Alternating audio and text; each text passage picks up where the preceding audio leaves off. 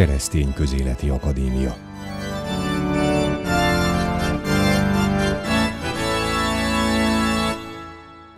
Tokár János a beszélgető társam, Ferences szerzetes, az új házfőnök szombathelyen.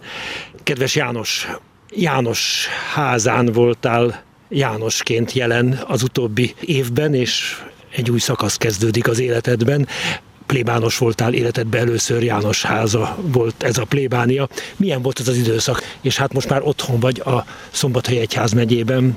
Szombathelyre már úgy jöttél, mint akinek van rálátása arra, hogy hogy néz ki a egyház itten az ország nyugati csücskében. Nem először voltam plébános, mármint János házán, mert Pasaréten, amikor a Szekeres János atya elment. Akkor te váltottad őt? Templomigazgatóként, ugye még akkor nem volt plébánia Pasarét, és akkor egy jó darabig úgy voltunk, hogy valamelyik kispap Grácián atya volt mondjuk, aki gyakorlatilag egy káplánként, meg aki nagyjából a lelkipásztori munkát végezte, de hivatalosan ugye még nem volt örökfogadalmas, akkor én voltam ezekkel a feladatokkal megbízó, illetve nem csak ez volt, ez, ez is egy dolog volt, de hogy mellette ott volt még Nagykovácsi, ahova szintén kiártam, ott egy 92 éves, a Gyuri bácsi volt ott a plébános, és mellette, tehát gyakorlatilag plébánosi feladatokat kellett ellátni, aztán Pesti úton ott megürült az a kis templomocska, ahol most nővérek vannak, szóval, hogy a plébániai munka, vagy a lelki pásztéri munka az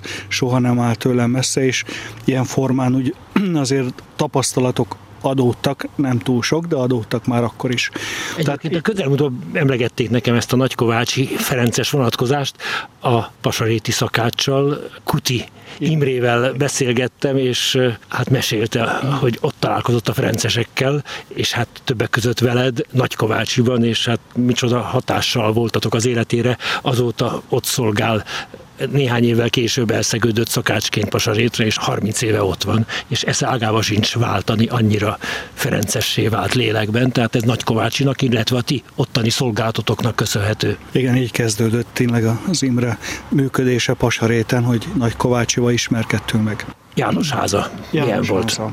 János házán rendkívül sok tapasztalatot szereztem. Mondjuk korábban hosszú peresztegen töltöttem el hét hónapot.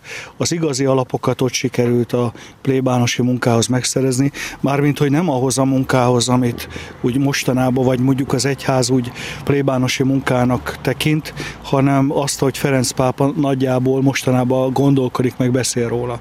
Tehát én azt tartottam a küldetésemnek, hogy misszió. Az azt jelenti, hogy minden nap jártam biciklivel a falut, minden házba tudtam, bekopogtam. Magyarul egyszerűen megkértek, hogy legyek a Mikulás, akkor a kisgyerekekkel ott az ember eljátszott ezt a kis Mikulásdit, aztán utána csomó Mikulás zacskó ott maradt, akkor na ezt vigyem el minden családhoz, akkor a családoknál így könnyen kapcsolatokat lehetett már építeni, Jött nem sokára a házszentelés, házszenteléshez minden házba bekopogtam, mindenütt a legnagyobb szeretettel fogadtak, sokat beszélgettem az emberekkel. Állítólag a falubeliek szerint a templomba járók megduplázódtak, tehát dupla annyian kezdtek el templomba járni, tehát nagyon sok fiatal családot sikerült így bevonzani a templom közelébe. Tehát az az érzésem, hogy az, amit Ferenc pápa mond, vagy nem érzésem, tapasztalatom, hogy ne csak azt az egy-két báránykát simogassuk, még a aki a százból ott van a közelünkben, hanem menjünk a többi után, mert ezeknek már a gyapjuk is kikopott a sok simogatásból, hanem hogy menjünk a többiek után. Tehát én ilyen szellemben vagy lelkülettel indultam el ide Szombathely Egyházmegyébe. A Széke János Püspök atya gondolataival maximálisan megegyezett. Ő kezdte el itt korábban az Egyházmegyébe, hogy a Püspök bekopog című programot, és én ebben most is óriási fantáziát látok, és továbbra is ez van úgy a gondolataim mélyén, hogy ezt érdemes és jó csinálni. Tehát azokat az embereket megszólítani, akik nem járnak templomba, fölkeresni őket a lakásaikba. Tehát közelvinni az egyházat, a, a kereszténységet, emberséggel elébük menni egy kicsit, és ezt meghálálják, ugye? Tehát inkább úgy érzem, a, a, tehát a meghálás inkább én úgy fordítanám le, hogy rádöbbennek arra, hogy... Nem hogy az az egyház, aminek van, gondolták. Meg, hogy, hogy, igazából van keresni valójuk a templom közelébe, tehát elmúltak évek, ők egy kicsit úgy lelanyhultak, talán közömbösé is váltak, és úgy érzik, hogy ez, az, ezt, ezt fel lehet frissíteni, ezen lehet változtatni. Tehát én azt tapasztaltam, hogy az emberek hozzáállása alapvetően pozitív.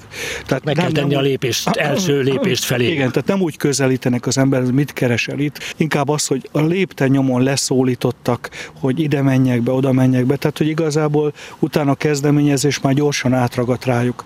Amikor közben itt volt ez a koronavírusos időszak is, ugye és a templomból kikoptak az emberek, vagy hát nem jöhettek a templomba, beindítottuk, ugye, hogy minden ment a, a tévén keresztül, a helyi kábel tévén keresztül. A Szentmisén kívül voltak más programok is, mm.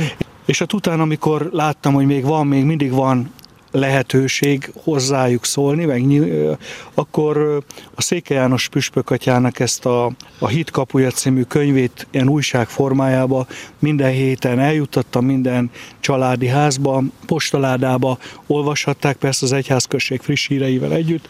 Voltak olyan reformátusok, meg vásárlások, akik kérdezték, hogy ők nem kaphatnak-e, meg akik nem is nagyon jártak templomba. Tehát az érdeklődés nagy volt. Magyarul azt akarom ezzel mondani, hogy az emberek nagyon nyitottak minden olyan dologra, amelyik a jó Istenről szól. És ez már János házai tapasztalat ez is. János házán volt. Igen. Ez János házán volt. János házán egy kicsivel több mint egy év, talán májusban kezdtem ott el, és most július végén jöttem el.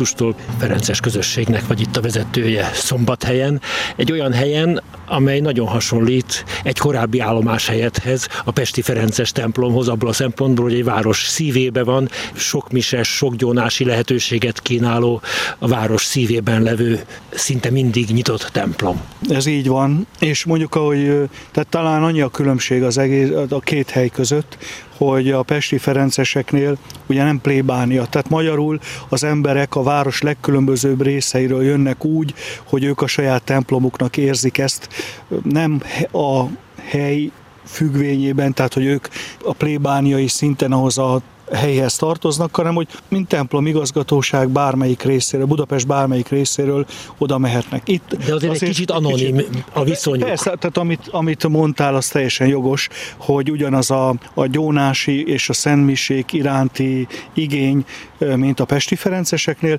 de itt még az embert köti egy, egy picivel jobban, hogy a helyi, ugye a városnak a lakosai, körülbelül 20 ezer ember tartozik ez a plébániához, és abból körülbelül, ahogy a helyi adatok, statisztikák mutatják, körülbelül 6 ezer ember az, akire oda kéne figyelni, kéne velük foglalkozni. Na most ahhoz képest próbálom figyelni négy hete, hogy nyár van, és az ember tudja, hogy a vírus utáni állapot, tehát mindezeket belekalkulálva, körülbelül 500-600 ember jelenik meg, jön el a templomba, és hát amennyire én próbáltam, a templomba járók, a képviselőtestületi tagok, a itteni kis közösségeknek, mindenféle közösségeknek a létszámát és a plébániához az utcák alapján hogy ide tartoznak ehhez a plébániához, tehát ezt a kettőt vizsgálni, akkor az derült ki belőle, hogy körülbelül kétharmada nem ide tartozik. Tehát, hogy körülbelül egy harmada, akik ezen a plébánián laknak, ennek a plébániának a területén laknak, és ide járnak, és a többi kétharmad pedig a város különböző részéről. Tehát ebben is hasonlít mondjuk a pesti ferencesekhez, de ez számomra nem megnyugtató. És hát azt hiszem, hogy a szombathely környéki falvakból ide bejövő piacozó vagy munkát vállaló emberek számára is ez egy oázis. Így van, tehát mondjuk én csak a Szentmisére járókról Igen. beszéltem az előbb. Nyilván, hogy akik bejárnak ide a szentgyónásukat elvégezni, illetve kis imádságra, főként magánimádságra betérdelnek a templomba, azoknak a száma még több. Tehát őróluk igazából még így az egy hónap alatt az agyamba semmi statisztika nem állt össze, de amikor a gyónásban mondják, kérdezem tőlük, hogy hogy akkor most Szentmisén itt maradnak, mert az ember igyekszik olyan penitenciát, tehát olyan elégtételt adni, amelyikbe a Szentmise is szerepet kap, akkor mondják, hogy nem, ők csak holnap vagy holnap után, mert ők nem ide valósiak. Uh-huh. Tehát ebből azért úgy összeáll bennem a kép, hogy nagyon sokan vannak, azt ismerem mondani, sokkal többen, akik vidékről járnak ide begyónni, és így a mi területeinkről mondjuk úgy, úgy talán kevesebben még hárman vagytok itt Ferences papok, és van egy laikus testvér, Bertalan testvér, az imént beszélgettem vele, azt mondja, hogy Brenner Jánosnak az öccse is nálatok szokott gyontatni. Tehát van segítségetek, mert azért ez a szolgálat, ez embert próbáló. Tehát az advent és a nagybőti időben, akkor már korábban én is voltam itt segíteni, akkor az volt a tapasztalatom, hogy négy pap az, aki reggel háromnegyed héttől, vagy mondjuk inkább hattól, hattól egészen este hétig talál magának itt munkát. Tehát magyarul a hívek jönnek folyamatosan, a gyónás, a szentgyónásukat elvégezni, adventbe és nagybőjtbe egy-egy hét, egy ilyen telített, vagy ilyen nagyon intenzív időszak a szentgyónásokat tekintve. Különben a hétköznapokat tekintve úgy van, hogy minden szentmis előtt egy negyed órával, 20 perccel korábban elkezdjük a gyóntatást, és akkor egész szentmis alatt végig. Tehát hétköznaponként fél hétkor, kilenckor van most szentmis a nyári időszakban, illetve majd este hatkor lesz.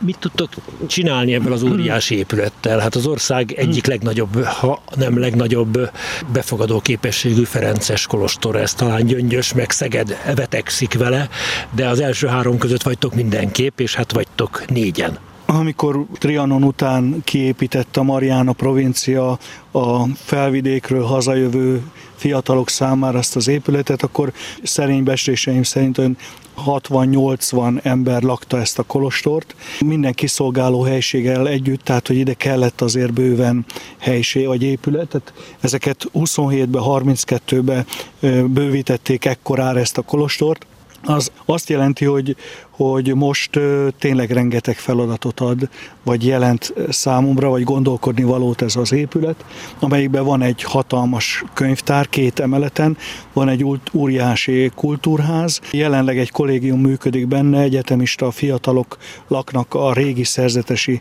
cellák java részében, azt hiszem Szent Ferenc kollégium, és nekik is megvan az infrastruktúrájuk, tehát hozzátartozó kultúrtermek, sport, szobák, tehát hogy igazából be van lakva, hogy így mondjam, az egész épület, de az állaga, a ráfordítás az nyilván, hogy szerény volt ahhoz képest, hogy eltelt 27 óta majdnem 100 év, és a 100 év alatt hát ilyen tűzoltás jelleggel, amikor itt a kertet alatták, akkor abból egy kis felújítást tudtak csinálni, de a templomon, meg az épület nagy részén ebből nagyon kevés látszik már. Mindenki mondja, meg én is elmegyek, körbenézek az összes többi templomba, Szent Márton templom, Szőlősi templom, tehát folytathatom a sort minden templomba, és azt látom, hogy mindegyik tiszta, kultúrált, világos, és így tovább, amiben a miénk úgy érzem, hogy nagyon lelmaradt, lemaradt itt Egy az évek szép során. gótikus templom, de hát nyilván lehetne rajta csinosítani, meg korszerűsíteni. Tehát úgy látványra, tehát az ember a köveket nézi, akkor, akkor azt mondja, hogy igen, a múlt az megidéződik, de hogy nagyon elmaradtunk ebben hosszú-hosszú ideje, mármint, hogy nem is nagyon volt rá alkalma ennek, hogy ezzel többet törődjön. Tehát, hogy van munka. Mondjuk én egy picit úgy fordítva fogom fel a dolgot, tehát körülbelül úgy, mint ahogy próbálom, mint hogy Szent Ferenc is, hogy, hogy amikor a kövekről van szó, akkor az ember már benne látja a lelkeket is. Tehát, hogy ő is, amikor elkezdte Santa Maria dei Angelit építeni, mondjuk ha az ember azt mondja, hogy történetileg nézzük, akkor a köveket, amikor megfogta, nem hiszem, hogy a lelkekre gondolt, de akkor, amikor elment a pápához, és ez a templomhoz kötötte a búcsút, az általános teljes búcsút, ami minden Ferences templomba utána elnyerhető. A porcinkula. Abba, a porcinkula, így van. Tehát, hogy az ember úgy érzi, hogy a jó Isten akarata volt ennek a templomnak a szépítése, felújítása, amin keresztül utána lelkek jutottak nagy-nagy jóhoz, a jó Isten kegyelméhez. Tokár János a beszélgetőtársam, az új szombathelyi Ferences házfőnök. Kedves János atya, te az ország abszolút másik feléből, az emplémből érkeztél az ország nyugati felébe, a Szombathelyi Egyházmegyébe. Kérlek, hogy szülőföldedről, illetve az Alma Máteredről, az Esztergomi Ferences gimnazista élményeidről is szóljál. 1971-ben kerültem az iskolába, azt megelőzően Tarca Aurél atya és Csontos Oszkár atya tartott nálunk Mádon egy tridumot, a Máda szülőfalum Tokahegy alján található, és a Csontos Oszkár atya, ő a közelből Miskolcról származik, Aurél atya, ő pedig a nyírségből, északkeletről, és a mi plébánosunk jó barátságban volt mind a kettejükkel, meghívta őket Tridumra, és akkor láttunk Ferencest életünkbe, életembe először, és a Csontos Oszkár atya buzdított arra, hogy jöjjek el ide Esztergomba, a gimnáziumba. És akkor ez úgy is történt, 71-ben kerültem ide az iskolába, és azótától folyamatosan a rend közelében vagyok, mint kisdiák, aztán utána katonaként is természetesen noviciátusból vittek el, és hát utána meg folyamatosan. Kisgyerekkoromban is többször előkerült az, hogy szívesen lennék pap.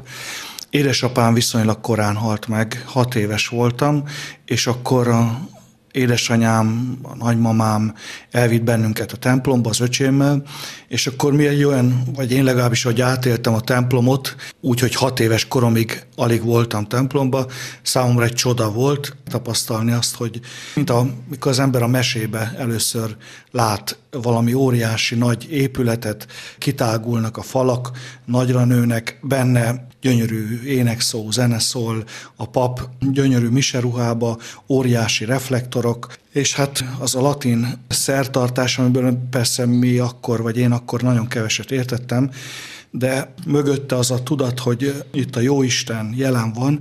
Tehát olyan varázslatossá tette számomra az egészet, amelyik ugye gyerek, gyereki fantáziámat úgy meglendítette, és utána én beálltam minisztrálni, végigminisztráltam a diák éveimet, az általános iskolás éveimet, és ennek a végére érkezett pont ez a két atya, akik hát arra buzdítottak, hogy jelentkezzek ide.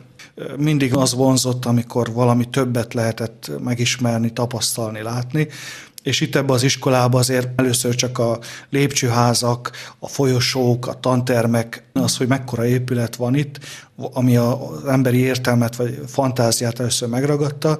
Tehát a gyerek, amelyik körbefut háromszor, négyszer mindent, és időnként elfejt, hogy most hol is tart, meg újra kell ismételni, egészen odáig, hogy utána hogyan ismertük, vagy ismertem meg itt a bentlakókat, az itt élő szerzeteseket. Akire legszívesebben visszagondolok, mindig ő a Hajdú Antal atya volt. Tehát nem az én osztályfőnököm és prefektusom volt, hanem ő korábban itt az iskolának, azt hiszem 12 évig volt az igazgatója. Antal egyénisége volt, aki úgy nagyon közel hozta számomra a ferencességet. Matematikát, kémiát tanított nekünk, és olyan tanár volt, aki nem nyugodott abba bele, hogyha a gyerek valamit nem tud. Tehát a matematika elég olyan tantárgy, amelyik a gyerek könnyen rámondja, hogy nem értem. És akkor utána le is mond róla. Az Antal azt mondta, hogy na ezeknek a gyerekeknek csinálok egy olyan kis foglalkozást, amelyiket úgy nevezette, hogy mameluk óra, ez a matematikát megkerülő lusták, undok klubja, valami ilyesmi rövidítést jelent, tartalmazott. Ezeket a diáktársaimat összefogta, és naponta, ha kellett, de hetente legalább kétszer-háromszor korrepetálta. Tehát nem volt olyan, hogy matematikából valaki legalább hármas szintre nem tudta megtanulni a matematikát. Én négyes, ötös voltam, tehát nem kerültem bele ebbe a társaságba, de nagyon megszerettem nála a matematikát. De mondjuk ez az egyik oldal, az iskolai oldal, a másik oldala, az, hogy ő megszervezte, hogy a délutánjainkban látta, hogy igazából nem nagyon tudunk magunkkal szabadidőben mit csinálni. Tehát az, hogy egy gyerek leújjon olvasni még a kötelező délelőtt és délutáni órák között, hát az úgy nehezen volt elvárható bárkitől. Ő befogott bennünket fizikai munkára. Volt az iskolának három-négy kertje, és ezekben dolgoztunk vele együtt. Ő is munkásruhába vágta magát a tanítás után, beültünk a kis Land Roverbe, hárman, négyen, és akkor vele együtt dolgoztunk a különböző kertekbe.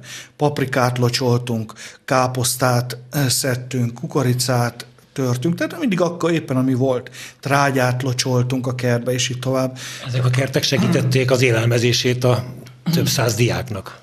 Így van, tehát ugye ezek nélkül, a kertek nélkül az iskolának ugye az anyagi oldala, a gazdasági bázisa az nagyon gyenge lett volna, tehát ezek hihetetlen jó nagyon sokat segítettek, illetve hát mindig friss terméket ettünk. Tehát az Antal atya azok közé tartozott, akik tényleg nem pihentek, rengeteget dolgoztak, viszonylag fiatalon, 53 éves korában halt meg, és hát mindenki úgy emlékezett rá vissza, mint aki két oldalon égeti a gyertyát, és tényleg a rendi közösségért, meg mi életünk gyerekekért is mindent megtett. Mondjuk, amit még ő benne nagyon tiszteltünk és szerettünk, a világos lényeglátás. Tehát, hogyha ő prédikált, én fölment a szószékre, ő 10 percnél többet soha nem beszélt, általában 7-8 percet beszélt, de annak minden mondatát ír írni lehetett. Tehát azok, akik ott ültek a padban, feszült figyelemmel hallgatták, őt megfigyelték. Akkor, amikor mi ide kerültünk, ő már az igazgatósága lejárt, azután foglalkozott velünk, és ő maga is visszatartotta magát attól, hogy bármibe beleszóljon. Tehát a fiatalokkal úgy dolgozott együtt, hogy a fiatalokat hagyta kibontakozni, nem okoskodott és nem akarta ő az itteni életet meghatározni vagy szabályozni, tehát egrégi háttérben szerényen visszahúzódva élt, de emellett óriási tekintélye volt. Tehát mindenki tudta róla, hogy, hogy hát ő a Hajdó Antal. Azért is érdekes, hogy elsőként a matematika tanár Hajdú Antalt említette János atya, mert bölcsész és magyar szakos János atya, tehát nem a matematika ragadta meg, hanem az ember Hajdú Antalban. Ez így van. Ő utána kapott egy agyvérzést. Itt volt nálunk, hozzánk jött be éppen kémia órára, emelte fel a kezét, keresztet akart vetni, és nem tudta már felemelni a kezét. Mi bénultan néztünk, nem tehetetlenül nem tudtuk, hogy mit kell csinálni. Ő kiment, elvitte a mentő, és utána jöttek be a tanáraink, és mondták, hogy hogy lehetünk ennyire figyelmetlenek, meg érzéketlenek, hogy mi erre nem reagáltunk semmit. Mi föl sem fogtuk, hogy mi történt. Utána tudtuk meg, hogy a kórházban van, és nagyon súlyos agyvérzést kapott. Aztán visszakerült, és mi csak annyit láttunk, én, mint novicius már, hogy megtanult, hogy magát ne, tar- ne unatkozzon, ne legyen haszontalan. Megtanult kosarat fonni. Tehát lement a szuterénba, és kosarakat font azt is próbálta vele, hogy a kezét, a lebénult kezét próbálja erősíteni. Aztán különböző ilyen erősítő gumi gyűrűket kapott, amivel szintén gyógyulhatott. És hát mindent arra próbált fordítani, hogy a korábbi egészségét visszanyerje a közösség javára. Tehát ő ugyanúgy ment ki tovább is kapálni, tehát mint egy egyszerű falusi parasztember. Azt, hogy ő, amikor a szükség úgy volt, akkor ugye ábrázoló geometria és kémia szakos tanár volt, amikor szükség úgy hozta, akkor ő elvégezte a matematika szakot teljes egészében, amikor szükség úgy hozta, elvégezte az orosz szakot, hogy orosz taníthasson. Aztán nem is tudom, hogy még milyen két-három olyan tantárgyat végzett az egyetemen közben, hogy ne legyen soha a rend kiszolgáltat vannak, hogy nincs tanár, tehát ezt az iskolát be kell zárni. Elment, elvégezte az egyetemet, azt a plusz egy-két szakot, és akkor azt tanította. Tehát utána is, amikor ez a betegsége bekövetkezett, az volt benne, hogy a rend javára mindent megtenni, az utolsó pillanatig minden erőfeszítését erre használta, erre, erre tette rá. Köszönöm a hallgatók figyelmét. Tokár János Ferences szerzetessel, az új szombathelyi Ferences házfőnökkel beszélgettünk lelkipásztori tapasztalatairól, illetve Ferences hivatása kialakulásáról és nagy példaképéről Hajdu Antal korábbi Esztergomi gimnázium igazgatóról, tanárról. Köszönöm a hallgatók figyelmét. Keceli Zsuzsa zenei szerkesztő nevében is búcsúzik a szerkesztő, Szerdahelyi Csongor.